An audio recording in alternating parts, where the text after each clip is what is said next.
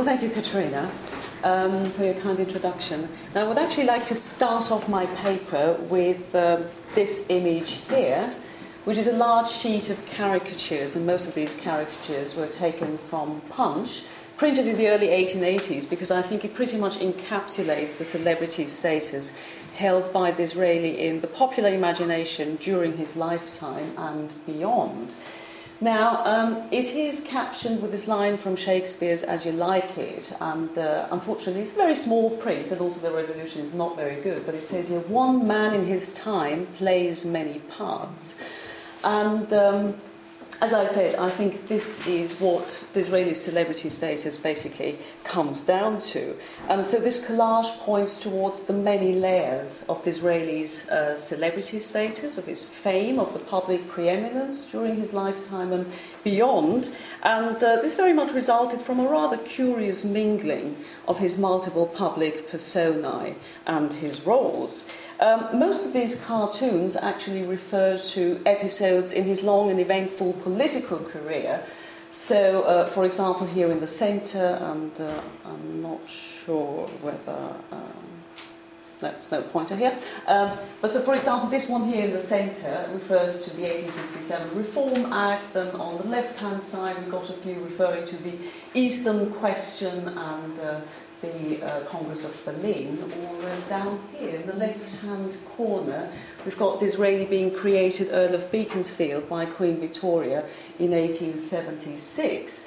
But pretty much all of them reflect a preoccupation with Disraeli as an inscrutable enigma, with someone who's essentially untouchable and unknowable. And this is particularly obvious in the recurring visual motif of Disraeli as an impassive and an impenetrable sphinx. Now, we could be playing a little game here, and I could be handing out prizes to the person first spotting the three Disraeli sphinxes hidden away here in this sheet of caricatures. Now, this might take a while, so let me give you the solutions right here. So here we've got the three Disraeli sphinxes. And what we also have is depictions of Disraeli as a curiously shape-shifting, highly theatrical performer who's constantly switching his shapes and his guises and his costumes. And quite some interesting work has been done on representations of Disraeli in Victorian visual culture and Victorian cartoon, showing him as this sort of effeminate, imposter who's sort of trying to beguile the British public by very skillfully disguising his foreignness and his otherness. So this is not the topic of my paper, but I would argue that the elusiveness and the mercurial quality of Disraeli's public image is to a large part connected to the phenomenon that we're discussing today as part of this conference, and this is the migration between different social fields and media. And certainly in Disraeli's case, this very much challenged existing norms of categorization, and I would think it crucially contributed to his celebrity status. Now, his contemporaries certainly were intrigued by the ways in which Disraeli treated his twin passions for literature and politics as equally viable routes towards gaining public acclaim and prominence, but some of them actually identified it as the key to his success, this kind of reciprocally formative influence of the best-selling novelist and the high-profile politician. So, for example, when Disraeli became Prime Minister for the first time in 1868 for a very brief period of time, the fact that a member of the writing professions actually made it to the top of the greasy pole, as the famous Disraelian phrase goes, was enthusiastically greeted by an anonymous commentator in London society who attributed his spectacular rise to the fact that, and here I quote, he unites qualities which are not only diverse, but which at first sight appear contradictory and irreconcilable. Flighty, fanciful, loving to soar on the wings of a vague and extravagant imagination. He's at the same time unconquerable by toil, inflexible in resolution, indomitable in perseverance. To the chariot of his mind are yoked Pegasus and the cart horse, And so skillful has been his driving that, though he has always let Pegasus have his fling, he has never been thrown out of his track and has reached the loftiest goal towards which a British subject can strive. Now, the Disraeli's life and career very much reflects the close intersections of literature and politics, and together with the celebrifying ramifications of his social, his ethnic, and his intellectual otherness, they became mutually sustaining factors in the shaping of his public reputation. But the symbiotic alliance of the creative artist and the pragmatic politician was more than just a cynical publicity stunt, and I would argue it certainly became one of the central projects of his life, summed up perhaps most strikingly in one of the most frequently quoted lines from his mutilated diary, as it is known among Disraeli scholars, which he began in 1833, and where the 29-year-old Disraeli writes, "I am only truly great in action. If ever I am placed in a truly eminent position, I shall prove this. Poetry is the safety valve of my passions, but I wish to act what I write. My works are the embodification of my feelings." And it's quite striking when you actually get to see the original manuscript, how Disraeli emphasises the verbs act and write in his own handwriting here.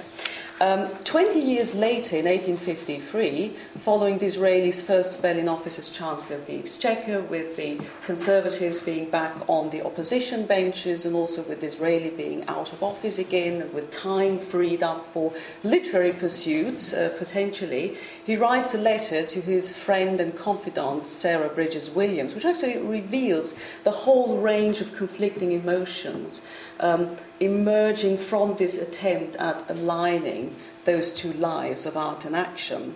So here he writes, and I quote again, "Books and writing fill up the tranquil hours occasionally disturbed by a letter from some statesman out of office, raising the spectre of unsatisfied ambition.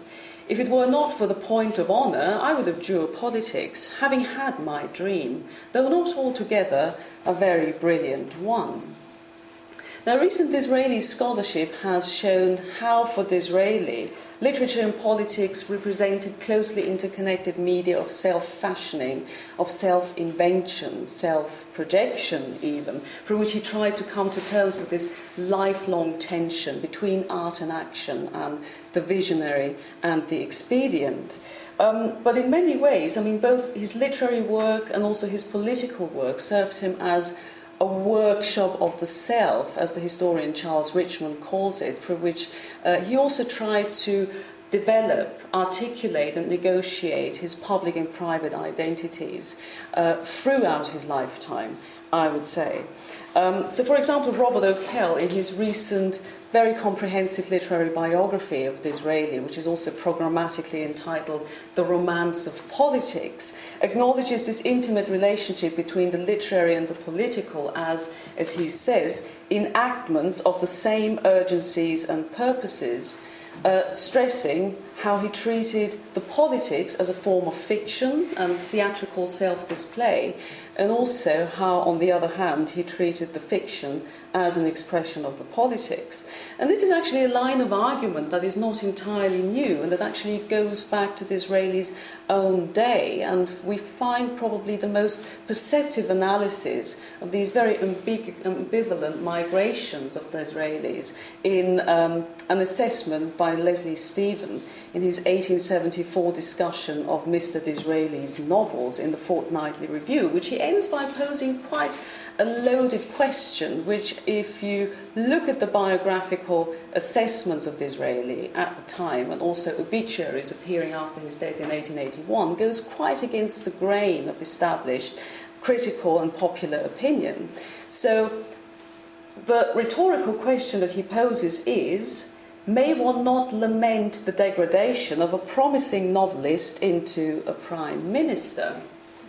And what he's actually suggesting is that Disraeli's creative skills and faculties suffered from the cares and the demands of political office, while on the other hand, the ambiguity of the creative writer and the social satirist was out of place in political office. So in other words, his double life stopped him from achieving mastery in either field. And so then, as he says, to kind of solve the problem or the dilemma, he develops what he calls a theory of a double consciousness, which requires readers of Disraeli, as he says, to pray with the mystic and sneer with the politician as the fate takes us. So when Stephen then observes that Mr. Disraeli keeps most dexterously in the region of the ambiguous, he points his finger on something that both reflects and stems from Disraeli's lifelong negotiation of his double act. So his personal papers, and particularly his notebooks and diaries, are striking documents that reveal a kind of self-affirming identity construction, which is very much rooted in his awareness of his otherness, his outsiderdom, and also the kind of potential consequences of his marginalization. Now, in line with what Karl Pletsch calls the autobiographical life, and what he means is the life lived in anticipation of one's biographers, what we see here is an almost obsessive need to romanticize his outsiderdom and to reinvent himself as a chosen prophet, hero and visionary by placing himself in a tradition of boundary-breaking geniuses and transgressive Byronic heroes. So, I mean, all of them very much identity-shaping models that need to be emulated before they can eventually be overcome. So, for example, Disraeli's 1842 commonplace book is very interesting because it basically represents a chronicle of compulsory name-dropping with historical figures and contemporaries sort of weirdly jumbled together in lists. And these lists have sometimes very interesting titles, so he categorizes people. And it allows for striking psychological insights. So one of these categories is called Spirit of the Times, and it is defined by Disraeli as such: to know it, the spirit of the times, and oneself is the secret of success. And it comprises an interesting list of people, among them, for example, Alexander the Great, Julius Caesar, Socrates, Jesus Christ, Byron, Shakespeare, Pope Julius II, and as you see, I mean, the list goes on here. Other categories are interesting as well. One of them is called heroes, impotent or averse to women. Then we got dandies. A particularly precise one is women. As I say, I mean, it would make a very interesting psychological study. Female adventurers, parvenus, or then he's also got the literary political category, where he lists fellow author-cum politicians as Hobhouse, Macaulay, or his friend Edward Bulwer-Lytton. So whatever complex set of psychological motives inspired Disraeli's literary political border crossings, contemporaries often conceived of Disraeli's career as a natural and a very teleological progression from assiduous social climber and fashionable silver fork novelist to distinguished statesman. It was generally felt that his literary works served him as a kind of stepping stone towards attaining distinction and towards attaining a higher, a nobler version of fame in the arena of politics. And his return to novel writing in the wake of his first and second terms in office as Prime Minister puzzled his contemporary audiences, to say the least. Critical responses to his late novels, Lothair, published in 1870, and Endymion, published 10 years later, suggests that literary production, with its faint whiff of flippancy and frivolousness, sat uneasily with the gravitas and the dignity of high political office and statesmanship. And it also may well have raised this vaguely uncomfortable spectre of the sort of effeminate, Byronic, dandy-like Disraeli. And this moment is brilliantly captured in Daniel MacLeese's sketch for Fraser's Magazine in May 1833, the Byronic Disraeli with all the appropriate Byronic accessories, the Turkish pipe, the Turkish slippers, and sort of languidly propped against the mantelpiece, which is cluttered by social invitations. This is something that his contemporaries, or certainly in the later stages when Disraeli became this distinguished prime minister, might not have been comfortable with. But it also shows us that celebrities do come with a whole set of meanings constructed through the genres with which they become associated in the field of cultural production and consumption.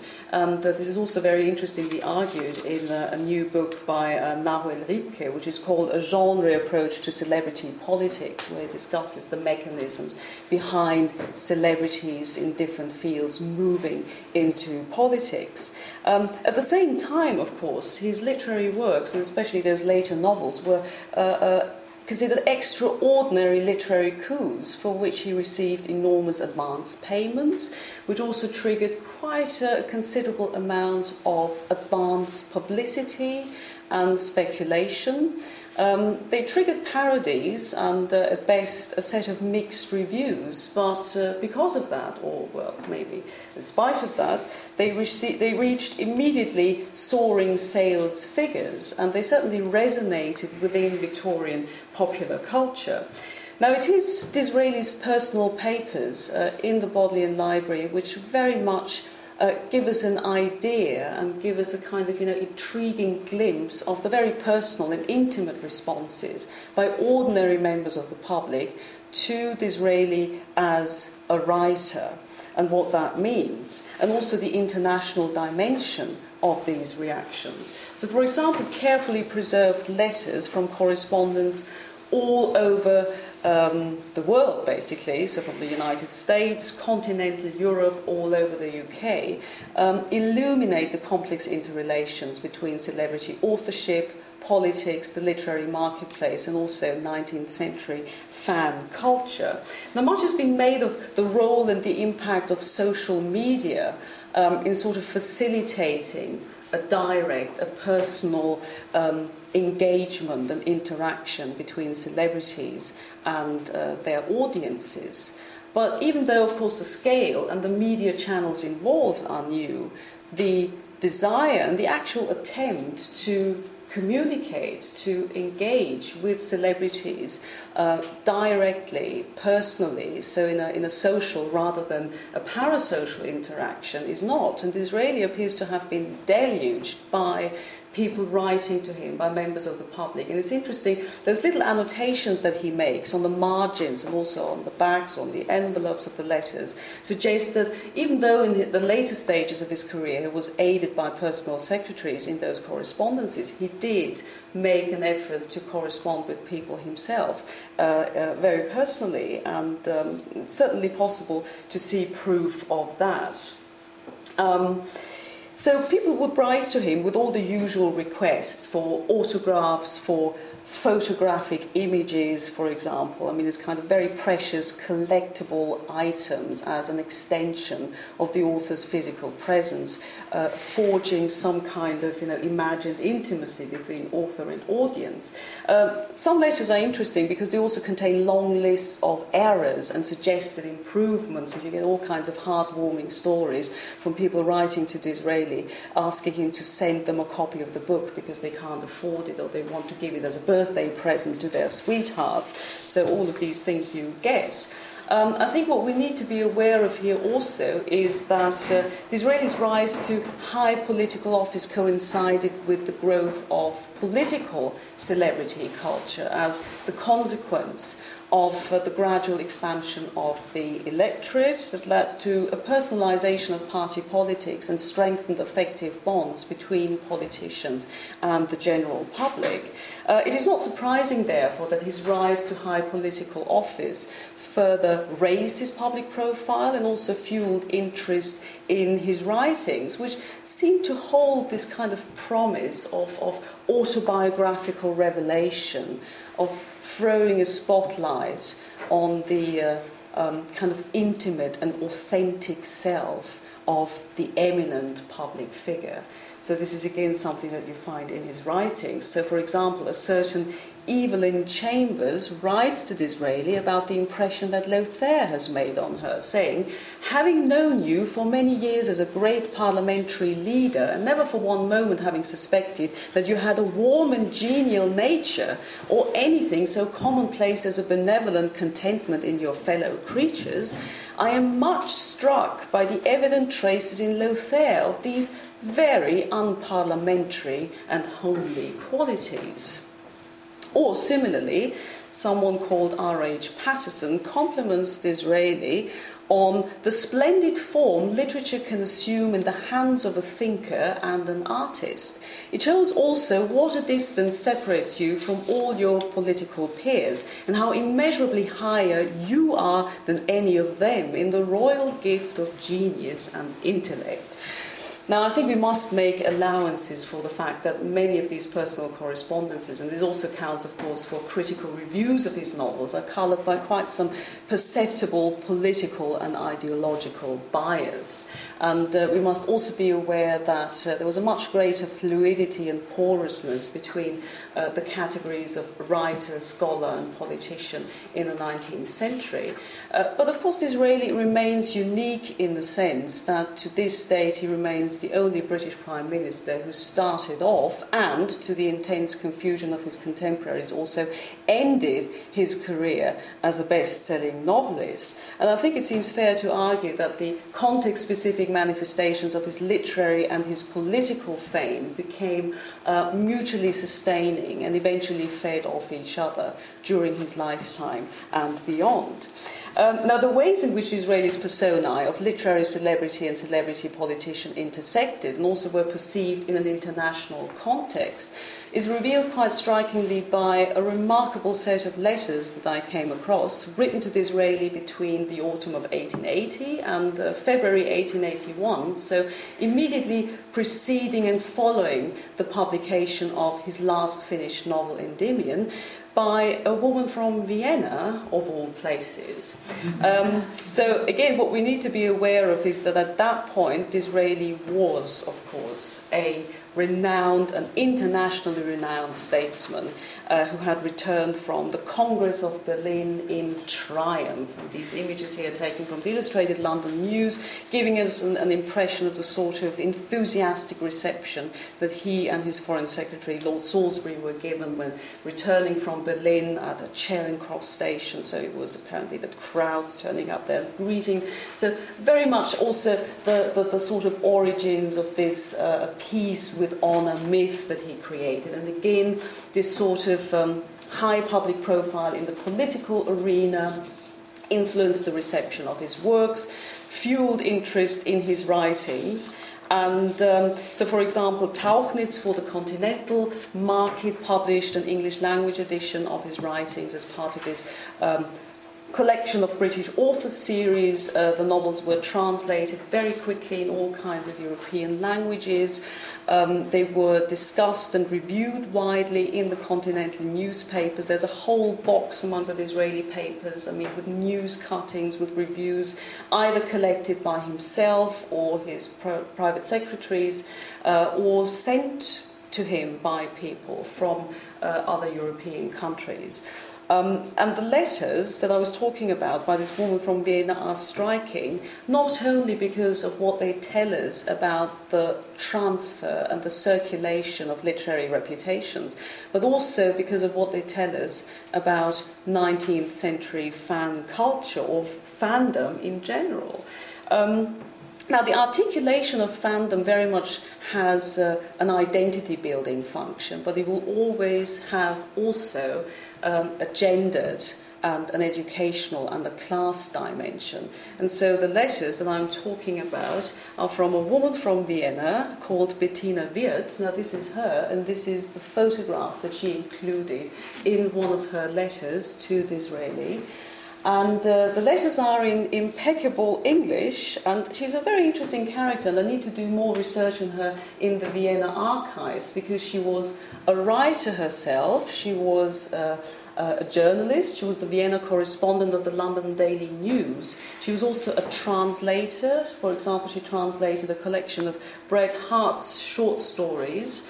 And she generally seems to have been a very well-connected member of the Viennese literary and intellectual elites at the time. And the letters are fascinating documents of what I would describe as fan identification, I mean, reflecting the sense of an intimate understanding of and a very privileged access to the workings of the genius author's mind, gained through an intimate understanding or a kind of imagined emotional connection between the reader and the famous author-politician. And as you can see, each one is adorned by beautifully handmade ink drawings, usually representing some kind of cliched Austrian pastoral scene, which in many cases underscores the tone of familiarity that is established very easily and very early on, actually. So, for example, in her first letter, and this is before she realizes that there is a new Disraeli novel on the way, she says, "England may have gained a great deal by your saying vale to romance, but the world's literature has lost quite as much. I shall ever be one of your sincerest admirers and should consider making friends with you as almost the highest advantage life could grant." Now, we only have one side of the correspondence, but I have been able to unearth Disraeli's response to this initial letter in the Austrian National Library. It's a very nicely handwritten note, and what it also contains, this collection, is his photograph that he must have sent her at a later stage.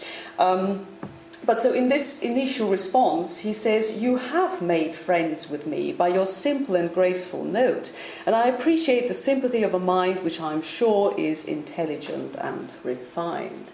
Now, he tells her that he cannot enter into a correspondence because of all the various demands made on his time and whatever, but he encourages her, and here I quote again, to stay in touch and to convey to me your literary tastes and impressions. Now, of course, with that kind of encouragement, the correspondence flourishes, at least on her side, and it continues. And it becomes obvious that it is a vessel for projecting Bettina Wirt's ideals, her beliefs, her values. It becomes an extension of the self that results in an illusion of resemblance and the activity of imitation. So appealing to their joint intellectual bond between, and she calls herself the obscure woman, and him, the famous man, Wirt reveals herself to be a fellow writer who, through her profound and her holistic understanding of Disraeli's works and also his personality as an author, considers herself to be in an ideal position to translate his new novel into German. So this is the letter, which is quite interesting here. It seems to be adorned with her self-portrait. And this is where she asks Disraeli whether she can sort of translate his novel into German. And this letter is also interesting because it also is the one where she includes her own photograph and where she asks Disraeli to send him his in return. So this letter kind of, sheds an intriguing light on the whole spectrum of facets that characterize fan-celebrity relationships. So on the one hand, you have this wish, this desire to translate an abstract sense of a kind of imagined connection into something tangible, into some tangible materiality. What you also have is this wish for a kind of transfer of cultural capital and prestige, which Bettina Wirt would have gained had Disraeli allowed her to translate his novel into German. And of course, what you also have is an attempted break with existing sociocultural norms and power structures and gender hegemonies, because the correspondence with Disraeli Disraeli also then becomes a kind of vessel in the form of emancipation and empowerment and also female authorial self-assertion. So it becomes a channel of escapism that allows her to align the intrinsically gendered public and private spheres. And they are very ambivalent, those letters. So she stresses her femininity and her domesticity, her role as mother, as wife, and at the same time, of course, she stresses her credentials as a writer, as a translator, as someone who reports from the Vienna cultural scene to international newspapers. But it also becomes a sort of a vessel for projecting a romantic ideal. And her last letter is fascinating because the last letter is one, and you can see it's kind of adorned by this Austrian couple in traditional dress, romantically entwined, because it is a response to Disraeli sending her his photograph. And as luck would have it, this letter arrives on the 14th of February. So she writes back and she immediately addresses him saying, "You are my Valentine." Yeah? But then she switches again to this kind of imagined intellectual bond between them, and she refers to his latest work, Endymion. And she says, "I wish no one but myself had read Endymion. It seems to me as though you had confessed the inmost thoughts of your soul by revealing a part of the intimate life of those near and dear to you. And I'm sorry all the world should know it." Now, in fact, to round off here, what Bettina Wirt's words here echo is the way in which Disraeli's twin public personae of novelist and politician justified the actually still ongoing practice of treating his literary works as fictionalized autobiographies, illuminating the inner life of an eminent public figure. And it's also an interesting case study that shows that Disraeli's fame, both at home and internationally, very much relied on this inextricable mingling of his parallel lives, and also the context of institutional power, tradition, and literary celebrity culture in which they were enmeshed.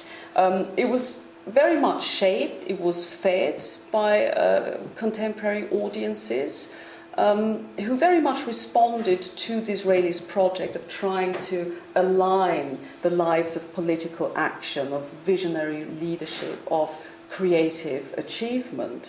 And of course these projects were positioned on a continuum between the two extreme poles of pragmatic calculation and idealist vocation. In any case, very much of an ambivalent performance of the self.